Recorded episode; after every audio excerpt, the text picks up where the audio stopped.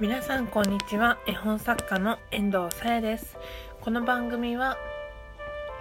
最近肌の調子が落ち着いています。秋だなぁと感じる絵本作家遠藤さやが9月23日でのトークイベントに向けて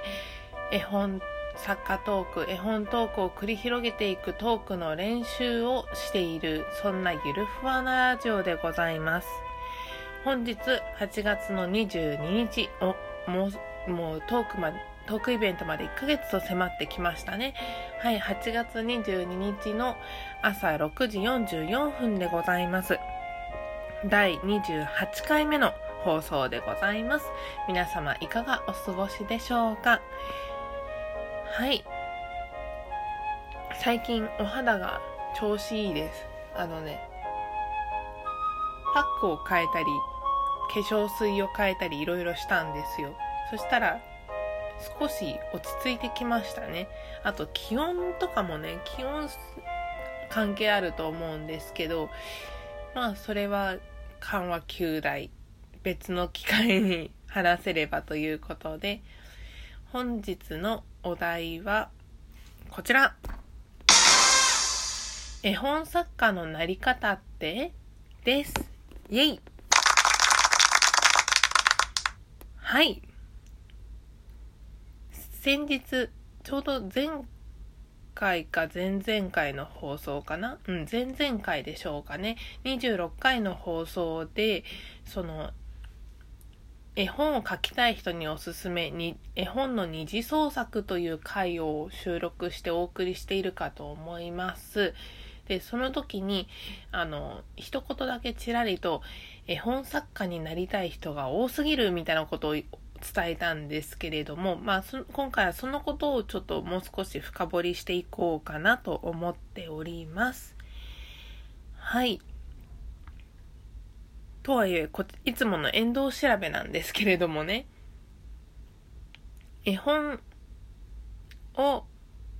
書きたい人が多い。というのは、その、特にね、美術系の大学に行ってらっしゃる学生さんとか、芸大卒、美大卒の方とか、デザイナーさんとか、そういった芸術畑の人に多いんですけれども、芸術方面の仕事ってね、結構、こう、話を聞いてると、間口が限られちゃうんですよ。まず就職が難しかったりするんですね。手に職系の、まあ学校ではあるけれども、今2018年の日本という世界で、世界の中では、芸術で食べていくというのを選択するのがいかに難しいかっていうのを話でよく聞くんですね。で、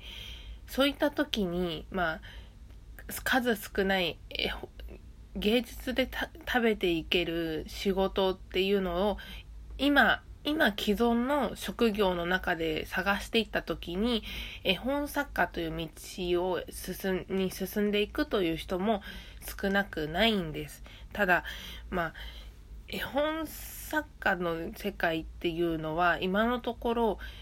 トップの人たちもうずっと何十年も絵本を書いてきたベストセラーも何本も抱えてるような大御所の方々は確かにすごい印税も入るし食べていけるという世界なんですけれどもそうじゃない中堅層とか新人層とかあるいは絵本作家になりたいなと思っているその見込み絵本作家さんたちっていうのはまず専業で絵本作家をしていくというのは難しいという現実に直面しなければいけないんですね。厳しいことを言いましたが、遠藤も、なん、こう、見ていて、これが現実と思ってます。はい。なので、どうして、絵本作家さんどうしてるの？というと、例えばイラストレーターとか、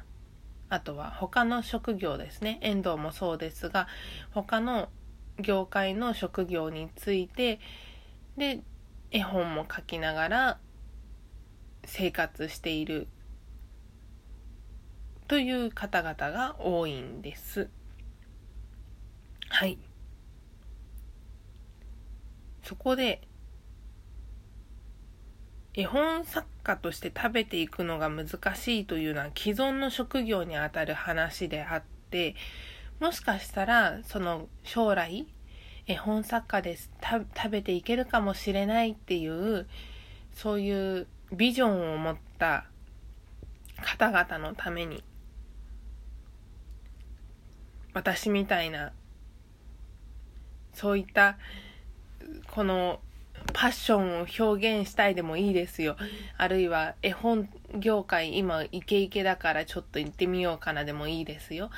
なそういったもう絵本に興味がある、絵本業界に興味がある、あるいは作家になってみたいといった方々、あるいは作家になってしまったんだけどこれからどうしたらいいのという方々に向けて絵本作家のなり方みたいなのを私がお伝えしたく思います。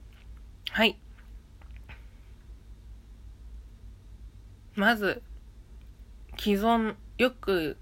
まあ言われているなり方というのが、絵本の学校、絵本塾とか、絵本の専門学校が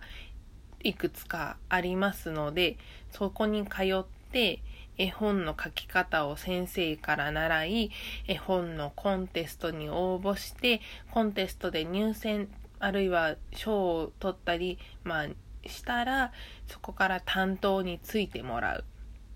担当というのは出版社のあの職員さんですね。出版社の職員さんで、まあ、絵本を作ったり編集したりといった方々がいるんですけれどもその編集者さんと絵本作家とでタッグを組んで世の中の絵本というのは出版されているんです。その、まあ、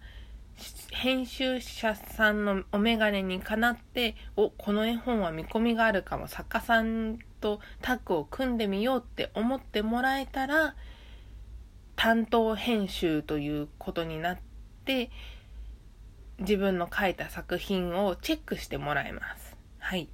そういった担当編集についてもらって、で、出版社の中でこの絵本は出版しようかどうしようかっていうのを、まあ、また会議を経て、絵本が出版決定になったら、まあ、タイムラグあるけど、本屋さんに絵本が並ぶというのが、一般的な既存の絵本作家絵本を世に送り出すためのなり方ですね。結構長いと思いません？ここにたどり着くまでに今までどれだけの方々が諦めてきたかというのを考えると遠藤は泣けてくるんですけど、うん、そこで今ネット社会の世の中で、日本の世の中で、一つ別の道というのを遠藤は模索しています。それは SNS で作品を発信して、で、そこからまず読者さんに遠藤の絵本を読んでもらう、見てもらう。そして編集者さんの目に留まろうという方法です。で最近その SNS で作品を発信というよりはエンドは次のフェーズに進んでいてしばらくまあその SNS で作品を発表するというのをやってたんですけれども次の段階のイベント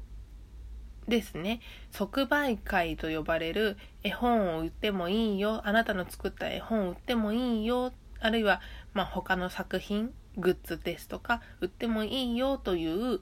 場所に行って参加してそこで自分の作品を販売するというフェーズにだんだん移行しつつあるので SNS はどちらかっていうとそのことを宣伝する集客するそういったツールになりつつあります。このラジオも、まあ、極論のところを言うとトークイベントのトーク力を上げるというのももちろん一番のまあ目的なんですけれども遠藤のことを知ってもらってもしよかったら遠藤さやの作品を買ってくださいませんかというそういうことも含めて発信してるんですね。ぶっちゃけますけど。はい。なのでまあ絵本作家のなり方っていうのは私がやってるような方法以外にもいろいろあると思うんです実はね実はいろいろあると思うんですけど遠藤のやり方と既存のやり方について今回はお話をさせていただきました。もう時間もこんな11分になろうとしてるのでね、今日のところはこれでお開きにしたいと思います。遠藤さやの Twitter やアメーバブログ、質問、感想、激励などをお寄せいただける匿名の質問箱はこのラジオの概要欄にリンクを貼ってありますので皆様よければご覧ください。そして遠藤さや最近ネットショップも始めました。似顔絵をおかけしてお届けするという商品をネットショップリキューというところで販売しております。皆様よかったらぜひこちらもご覧くださいませ。はい。遠藤、これから出勤でまた今日も帰りが遅くなる予定です。ぼちぼちと体調に気をつけつつやっていこうと思います。では皆様ご清聴いただきありがとうございました。絵本作家の遠藤さやでした。またねー。